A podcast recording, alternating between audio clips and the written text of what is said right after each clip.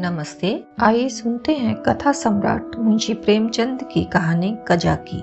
मेरी बाल स्मृतियों में कजाकी एक न मिटने वाला व्यक्ति है। आज 40 साल गुजर गए, लेकिन कजाकी की मूर्ति अभी तक आँखों के सामने नाच रही है। मैं उन दिनों अपने पिता के साथ आजमगढ़ की एक तहसील में था। कजाकी जाति का पासी था, बड़ा ही हंसमुख, बड़ा ही साहसी, बड़ा ही ज़िंदा दिल। वह रोज शाम को डाक का थैला लेकर आता रात भर रहता और सवेरे डाक लेकर चला जाता।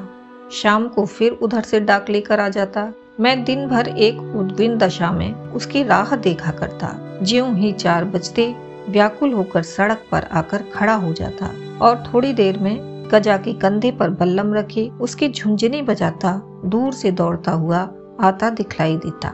वह सांवले रंग का गठीला, लंबा जवान था। शरीर सांचे में ऐसा ढला हुआ कि चतुर मूर्तिकार भी उसमें कोई दोष न निकाल सकता। उसकी छोटी छोटी मूछें उसके सुडोल चेहरे पर बहुत ही अच्छी मालूम होती थी।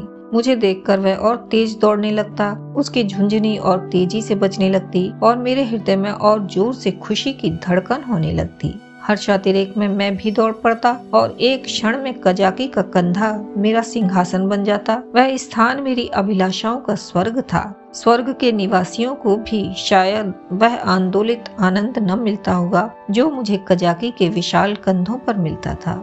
संसार मेरी आँखों में तुच्छ हो जाता और जब कजाकी मुझे कंधे पर लिए हुए दौड़ने लगता। तब तो ऐसे मालूम होता, मानो मैं हवा के घोड़े पर उड़ा जा रहा हूँ। कजाकी डाक खाने में पहुँचता तो पसीने से तर रहता। लेकिन उसमें आराम करने की आदत न थी। थैला रखते ही वह हम लोगों को लेकर किसी मैदान में निकल जाता। कभी हमारे साथ खेलता, कभी बिरहे गाकर सुनाता। और कभी कहानियाँ सुनाता, उसे चोरी और डाके, मारपीट, भूत प्रेत की सैकड़ों कहानियाँ याद थीं। मैं ये कहानियाँ सुनकर विस्मय पूर्ण आनंद में मग्न हो जाता। उसकी कहानियों के चोर और डाकू सच्चे योद्धा होते थे, जो अमीरों को लूटकर दीन दुखी प्राणियों का पालन करते थे। मुझे उन पर घृणा के बदले श्रद्धा होती थी। एक दिन कजाकी को डाक का थैला लेकर आने में देर हो गई। सूर्यास्त हो गया और वह दिखलाई न दिया। मैं खोया हुआ सा सड़क पर दूर तक आँखें फाड़ फाड़ कर देखता था, पर वह परिचित रेखा न दिखलाई पड़ती थी। कान लगाकर सुनता था झुन झुन की वह आमोदमय ध्वनि न सुनाई देती थी। प्रकाश के साथ मेरी आशा भी मलिन होती जाती थी। उधर से किसी को आते देखता तो पूछता, कजाकी आता है? पर या तो कोई सुनता ही न था, या केवल सिर हिला देता था। सहसा झुन झुन की आवाज़ कानों में आई मुझे अंधेरे में चारों ओर भूत ही दिखलाई दिया करते थे। यहाँ तक कि माताजी के कमरे में ताक पर रखी हुई मिठाई भी अंधेरा हो जाने के बाद मेरे लिए त्याज्य हो जाती थी। लेकिन वह आवाज़ सुनते ही मैं उसकी तरफ़ ज़ोर से दौड़ा। हाँ वह कजाकी ही था। उसे देखते ही मेरी विकलता क्रोध में बदल गई। मैं उसे मारने लगा। फिर रूठ कर अलग खड़ा हो गया। कजाकी ने हंसकर कहा, मारोगे तो मैं एक चीज़ लाया हूँ, वह न दूँगा। मैंने साहस करके कहा, जाओ, मत कहना मैं लूँगा ही नहीं गजा की अभी दिखा दूँ तो दौड़ कर गोद में उठा लोगे। मैंने पिघल कर कहा अच्छा दिखा दो गजा की तो आकर मेरे कंधे पर बैठ जाओ, भाग चलूँ। आज बहुत देर हो गई है, बाबूजी बिगड़ रहे होंगी। मैंने अकड़ कर कहा, पहले दिखा, मेरी विजय हुई। अगर कजाकी को देर का डर न होता और वह एक मिनट भी और रुक सकता तो शायद पासा पलट जाता। उसने कोई चीज़ दिखलाई जिसे वह एक हाथ से छाती से चिपटाए हुए था। लंबा मुँह था और आँखें चमक रही थीं। मैंने उसे दौड़कर कजाकी की गोद से ले लिया। यह हिरन का बच्चा था। आह, मेरी उस खुशी का कौन अनुमान करेगा? तब से कठिन परीक्षाएँ पास की अच्छा पद भी पाया, राय बहादुर भी हुआ, पर वह खुशी फिर न हासिल हुई। मैं उसे गोद में लिए, उसके कोमल स्पर्श का आनंद उठाता, घर की ओर दौड़ा। कजाकी को आने में क्यों इतनी देर हुई, इसका ख्याल ही न रहा। मैंने पूछा, यह कहाँ मिला कजाकी कजाकी भैया, यहाँ से थोड़ी दूर पर एक छोटा सा जंगल है। उसमें बहुत से हिरन हैं। मेरा बहुत जी चाहता था कि कोई बच्चा मिल जाए तो तुम्हें दूँ। आज यह बच्चा हिरनों के झुंड के साथ दिखलाई दिया। मैं झुंड की ओर दौड़ा तो सब के सब भागे। यह बच्चा भी भागा, लेकिन मैंने पीछा न छोड़ा। और हिरन तो बहुत दूर निकल गए, यही पीछे रह गया। मैंने इसे पकड़ लिया। इसी से इतनी देर हुई। यूँ बात करते हम दोनों डाक खाने पहुँचे। बाबूजी ने मुझे न देखा। हिरन के बच्चे को भी न देखा। कजाकी ही पर उनकी निगाह पड़ी। बिगड़ कर बोले, आज इतनी देर कहाँ लगाई? अब थैला लेकर आया है। उसे लेकर क्या करूँ? डाक तो चली गई। बता तूने इतनी देर कहाँ लगाई? कजाकी के मुँह से आवाज़ ना निकली।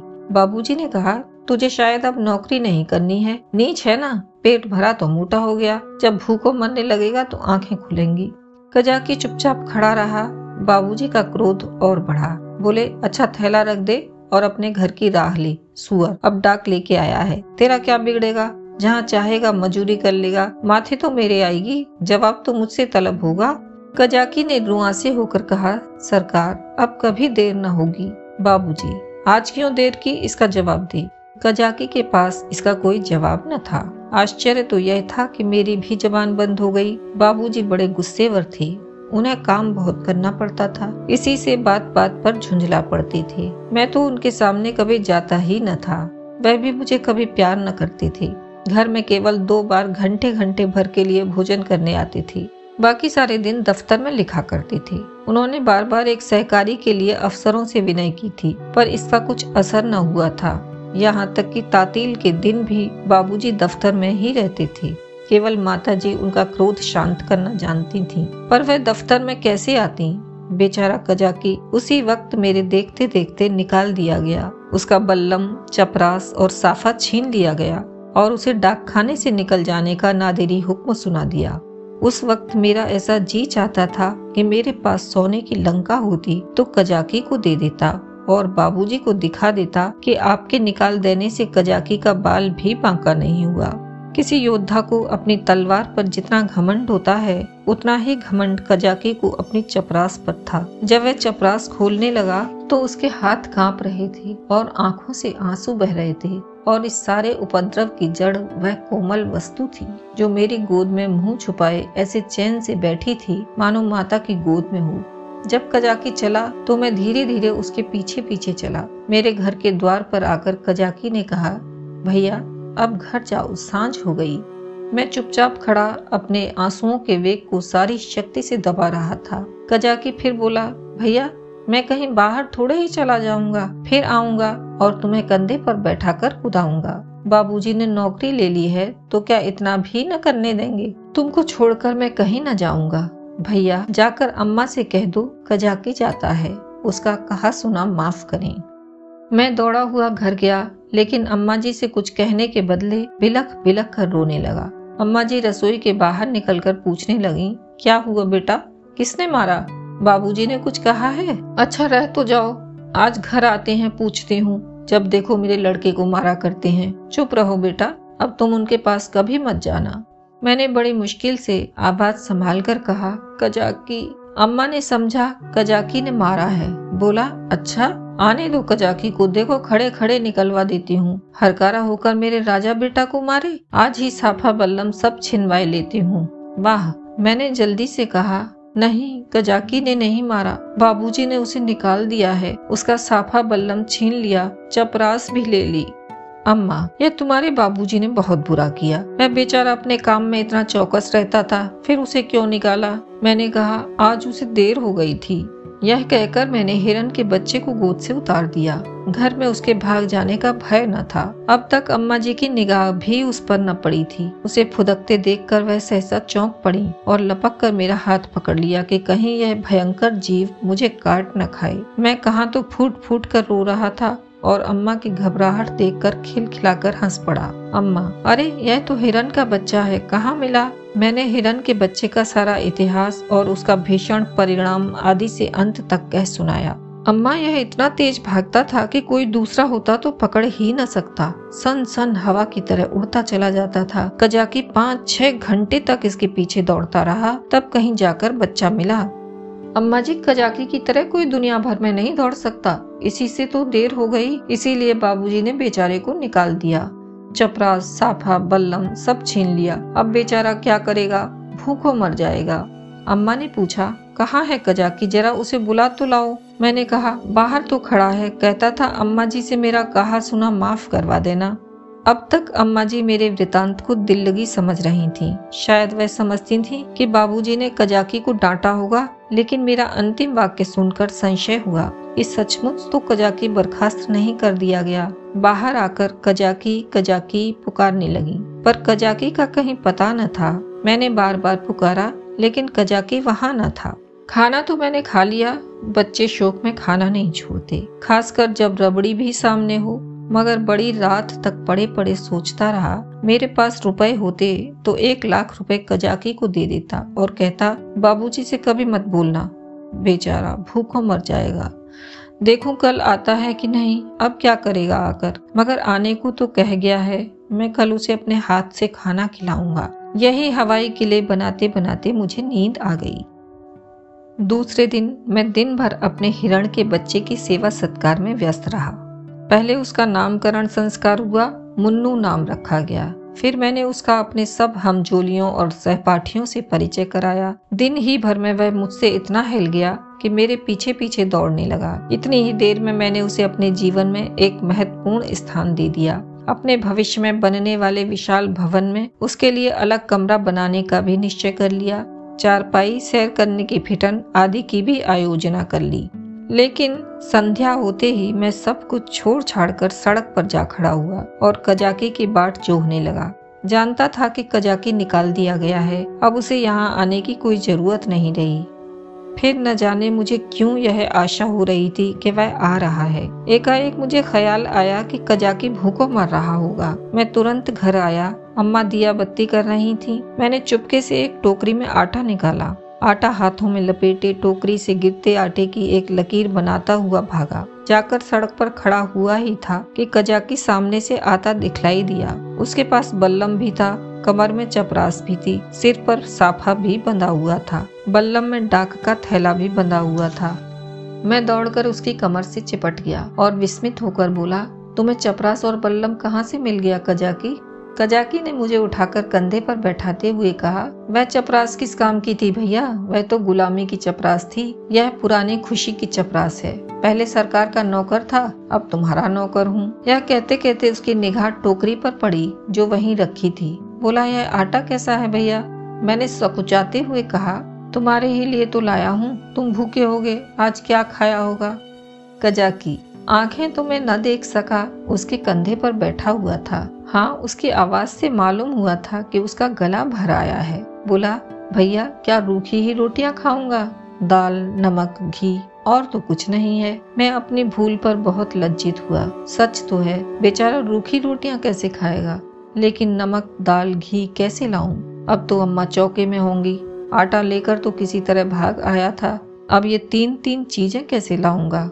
अम्मा से मांगूँगा तो कभी न देंगी। एक एक पैसे के लिए तो घंटों रुलाती हैं। इतनी सारी चीज़ें क्यों देने लगी? एकाएक मुझे एक बात याद आई। मैंने अपनी किताबों के बस्तों में कई आने पैसे रख छोड़े थे। मुझे पैसे जमा करके रखने में बड़ा आनंद आता था। मालूम नहीं अब वह आदत क्यों बदल गई। अब भी वही हालत होती तो शायद इतना फाके मस्त न रहता। बाबूजी मुझे प्यार तो कभी न करते थे, पर पैसे खूब देते थे। शायद अपने काम में व्यस्त रहने के कारण मुझसे पिंड छुड़ाने के लिए इसी नुस्खे को सबसे आसान समझते थे। इनकार करने में मेरे रोने और मचलने का भय था। इस बाधा को वह दूर ही से टाल देते थे। अम्मा जी का स्वभाव इससे ठीक प्रतिकूल था। उन्हें मेरे रोने और मचलने से किसी काम में बाधा पड़ने का भय न था। आदमी लेटे लेटे दिन भर रोना सुन सकता है। हिसाब लगाते हुए ज़ोर की आवाज़ से ध्यान बढ़ जाता है। अम्मा मुझे प्यार तो बहुत करती थीं, पर पैसे का नाम सुनते ही उनकी त्योरियाँ बदल जाती थीं। मेरे पास किताबें न थीं, हाँ एक बस्ता था जिसमें डाक खाने के दो चार फार्म तय करके पुस्तक रूप में रखे हुए थे। मैंने सोचा दाल नमक और घी के लिए क्या उतने पैसे काफ़ी न होंगे? मेरी तो मुट्ठी में नहीं आती। यह निश्चय करके मैंने कहा अच्छा मुझे उतार दो तो मैं दाल और नमक ला दूँ मगर रोज आया करोगे ना? कजाकी भैया, खाने को दोगे तो क्यों ना आऊँगा? मैंने कहा, मैं रोज खाने को दूँगा। कजाकी बोला तो मैं रोज आऊँगा। मैं नीचे उतरा और दौड़कर सारी पूंजी उठा लाया। कजाकी को रोज बुलाने के लिए उस वक्त मेरे पास कोहिनूर हीरा होता तो उसकी भेंट करने में मुझे पेशो पेश न होता। कजाकी ने विस्मित होकर पूछा, ये पैसे कहाँ पाए भैया? मैंने गर्व से कहा, मेरे ही तो हैं। कजाकी तुम्हारी अम्मा जी तुमको मारेंगी? कहेंगी, कजाकी ने फुसला कर मंगवा लिए होंगे? भैया, इन पैसों की मिठाई ले लेना और आटा मटके में रख देना। मैं भूखो नहीं मरता। मेरे दो हाथ हैं। मैं भला भूखो मर सकता हूँ? मैंने बहुत कहा कि पैसे मेरे हैं, लेकिन कजाकी ने ना लिए। उसने बड़ी देर तक इधर उधर की सैर कराई, गीत सुनाए और मुझे घर पहुँचा चला गया। मेरे द्वार पर आटे की टोकरी भी रख दी। मैंने घर में कदम रखा ही था कि अम्मा जी ने डांट कर कहा, क्यों रे चोर? तू आटा कहाँ ले गया था? अब चोरी करना सीखता है। बता, किसको आटा दे आया? नहीं तो तेरी खाल उधेड़ कर रख दूँगी। मेरी तो नानी मर गई। अम्मा क्रोध में सिंगनी हो जाती थी। सिट पिटा कर बोला, किसी को नहीं दिया। अम्मा, तूने आटा नहीं निकाला? देख कितना आटा सारे आँगन में बिखरा पड़ा है। मैं चुप खड़ा था।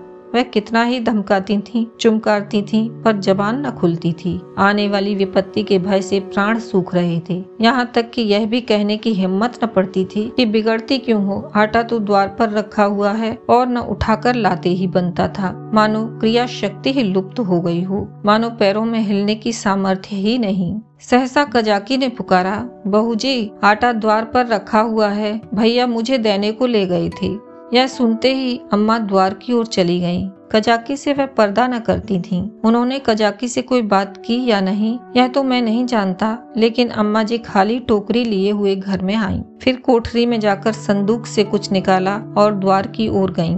मैंने देखा कि उनकी मुट्ठी बंद थी अब मुझसे वहाँ खड़ा न रहा गया अम्मा जी के पीछे पीछे मैं भी गया अम्मा ने द्वार पर कई बार पुकारा, मगर कजाकी चला गया था मैंने बड़ी धीरता से कहा मैं जाकर खोज लाऊं अम्मा जी? अम्मा जी ने किवाड़ बंद करते हुए कहा, तुम अंधेरे में कहा जाओगे? अभी तो यहीं खड़ा था। मैंने कहा कि यहीं रहना, मैं आती हूँ। तब तक न जाने कहाँ खिसक गया। बड़ा संकोची है, आटा तो लेता ही न था। मैंने ज़बरदस्ती उसके अंगूछे में बाँध दिया। मुझे तो बेचारे पर बड़ी दया आती है। न जाने बेचारे के घर में कुछ खाने को है कि नहीं। रुपए लाई थी कि दे दूँगी, पर न जाने कहाँ चला गया। अब तो मुझे भी साहस हुआ। मैंने अपनी चोरी की पूरी कथा कह डाली। बच्चों के साथ समझदार बच्चे बनकर माँ बाप उन पर जितना असर डाल सकते हैं, जितनी शिक्षा दे सकते हैं, उतने बूढ़े बनकर नहीं। अम्मा जी ने कहा, तुमने मुझसे पूछ क्यों ना लिया? क्या मैं कजाकी को थोड़ा सा देती? मैंने इसका उत्तर न दिया। दिल में कहा, इस वक्त तुम्हें कजाकी पर दया आ गई है, जो चाहे दे डालो। लेकिन मैं माँगता तो मारने दौड़ती हाँ। यह सोचकर चित्त प्रसन्न हुआ कि कजाकी भूखों न मरेगा। अम्मा जी उसे रोज खाने को देंगी। और वह रोज मुझे कंधे पर बिठाकर सैर कराएगा। दूसरे दिन मैं दिन भर मुन्नू के साथ खेलता रहा। शाम को सड़क पर जाकर खड़ा हो गया, मगर अंधेरा हो गया और कजाकी का कहीं पता न था। दिए जल गए, रास्ते में सन्नाटा छा गया, पर कजाकी न आया। मैं रोता हुआ घर आया। अम्मा जी ने पूछा, क्यों रोते हो बेटा? क्या कजाकी नहीं आया? मैं और ज़ोर से रोने लगा। अम्मा जी ने मुझे छाती से लगा लिया।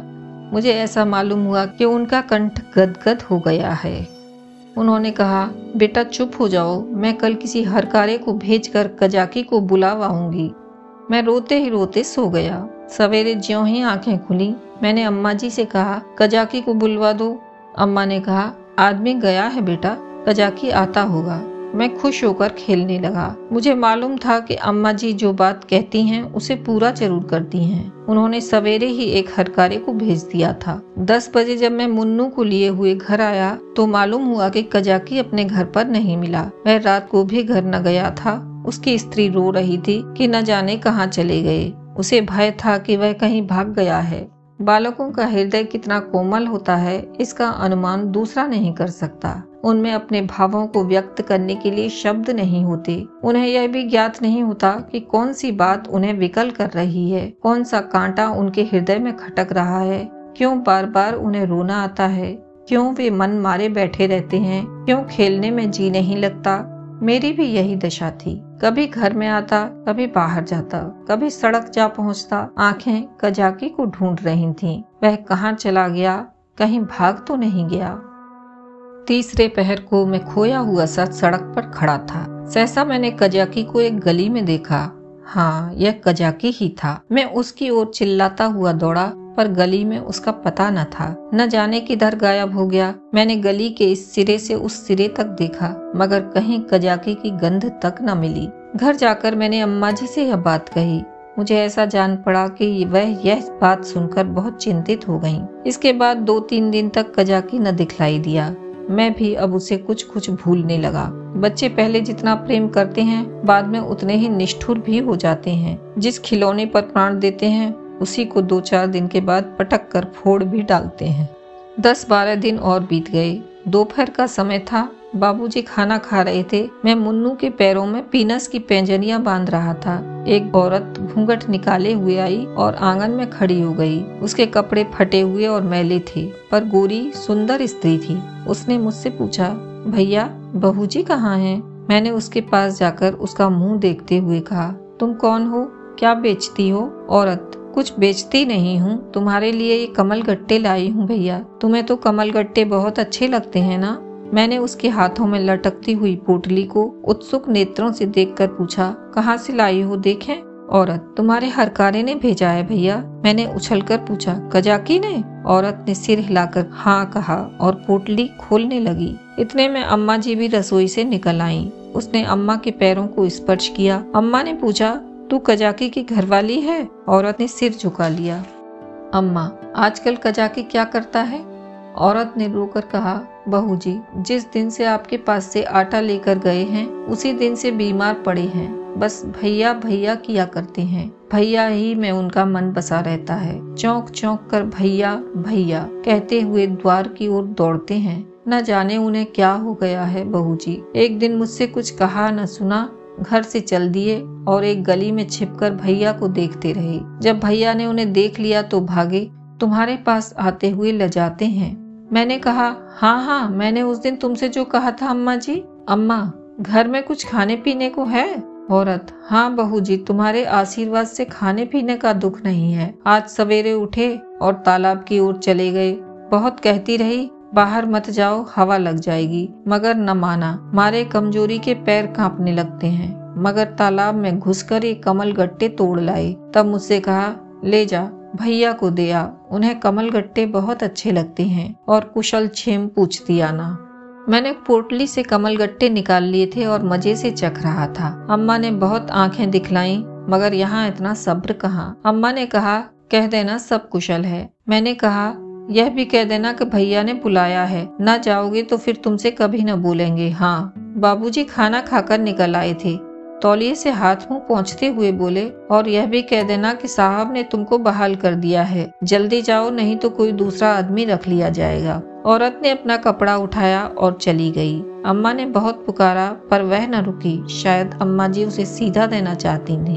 अम्मा ने पूछा, सचमुच बहाल हो गया? बाबूजी और क्या झूठे ही बुला रहा हूँ? मैंने तो पांचवे ही दिन उसकी बहाली की रिपोर्ट की थी। अम्मा, यह तुमने अच्छा किया। बाबूजी, उसकी बीमारी की यही दवा है।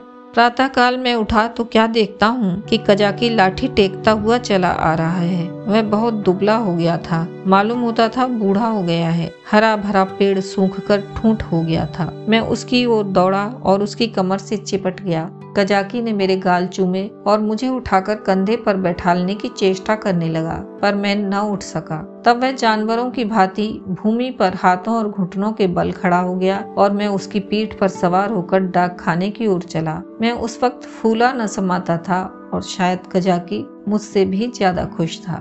बाबूजी ने कहा कजाकी तुम बहाल हो गए। अब कभी देर न करना। कजाकी रोता हुआ बाबूजी के पैरों में गिर पड़ा। मगर शायद मेरे भाग्य में दोनों सुख भोगना न लिखा था। मुन्नू मिला तो कजाकी छूटा। कजाकी आया तो मुन्नू हाथ से गया और ऐसा गया कि आज तक उसके जाने का दुख है। मुन्नू मेरी ही थाली में खाता था। जब तक मैं खाने न बैठूं, वह कुछ भी न खाता था। उसे भात में बहुत ही रुचि थी। लेकिन जब तक खूब घी न पड़ा हो, उसे संतोष न होता था। वह मेरे ही साथ सोता था और मेरे ही साथ उठता भी था। सफ़ाई तो उसे इतनी पसंद थी कि मल मूत्र त्याग करने के लिए घर से बाहर मैदान में निकल जाता था। कुत्तों से चिड़ थी। कुत्तों को घर में कभी नहीं घुसने देता। कुत्ते को देखते ही थाली से उठ जाता और उसे दौड़कर घर से बाहर निकाल देता था। कजाकी को डाक खाने में छोड़कर जब मैं खाना खाने गया तो मुन्नू भी आ बैठा। अभी दो चार ही कौर खाए थे कि एक बड़ा सा झबरा कुत्ता आँगन में दिखाई दिया। मुन्नू उसे देखते ही दौड़ा। दूसरे घर में जाकर कुत्ता चूहा हो जाता है। झबरा कुत्ता उसे आते देखकर भागा। मुन्नू को अब लौट आना चाहिए था, मगर वह कुत्ता उसके लिए यमराज का दूत था। मुन्नू को उसे घर से निकाल कर भी संतोष न हुआ। वह उसे घर के बाहर मैदान में भी दौड़ाने लगा। मुन्नू को शायद ख्याल न रहा कि यहाँ मेरी अमलदारी नहीं है। वह उस क्षेत्र में पहुँच गया था, जहाँ झबरे का भी उतना ही अधिकार था जितना मुन्नू का। मुन्नू कुत्तों को भगाते भगाते कदाचित अपने बाहुबल पर घमंड करने लगा था। वह यह न समझता था कि घर में उसकी पीठ पर घर के स्वामी का भय काम किया करता है। झबरे ने इस मैदान में आते ही पलट कर मुन्नू की गर्दन दबा दी। बेचारे मुन्नू के मुँह से आवाज़ तक न निकली। जब पड़ोसियों ने शोर मचाया तो मैं दौड़ा। देखा तो मुन्नू मरा पड़ा है और झबरे का कहीं पता नहीं। अभी आप सुन रहे थे प्रेमचंद की लिखी कहानी कजा की आशा है आपको यह कहानी पसंद आई होगी। आप स्पॉटिफाई गूगल पॉडकास्ट या जिस किसी भी प्लेटफॉर्म पर हमें सुन रहे हैं, कृपया वहाँ फॉलो करें और इसे अपने साथियों के साथ शेयर करें। धन्यवाद।